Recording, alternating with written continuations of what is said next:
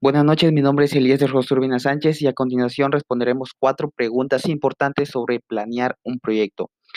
Eh, ¿qué es la planeación de proyectos de software? Es el conjunto de actividades con las cuales comienza la gestión de proyectos de software.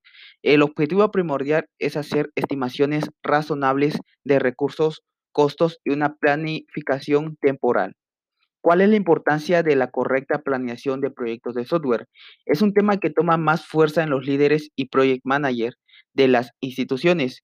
Un proyecto consta de múltiples facetas y disciplinas las cuales intervienen directa o indirectamente, obligándolos desde el principio a identificar la manera correcta en que debemos organizar cada una de las actividades involucradas y su nivel de importancia.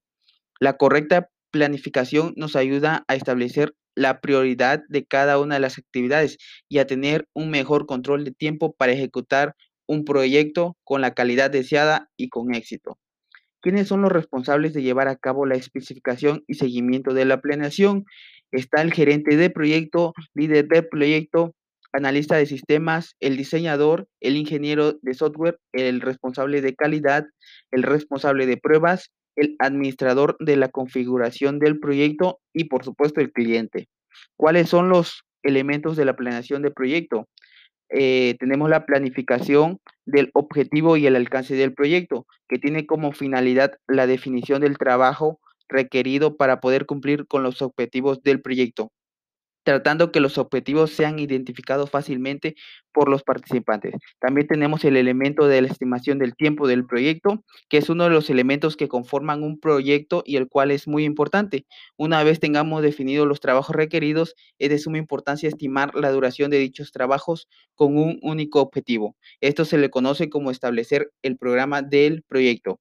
También tenemos la estimación de recursos de los proyectos, que dentro de los elementos del proyecto eh, se debe contemplar la estimación del tiempo del proyecto y la cual se genera un programa el cual estima los recursos disponibles como por ejemplo personas, máquinas, equipos, instalaciones, espacio y por supuesto herramientas. Y por último tenemos la estimación de costo de los proyectos, que es muy importante dentro de la planificación del proyecto y es muy común que se realice una estimación de costos cuando se prepara una propuesta para el proyecto.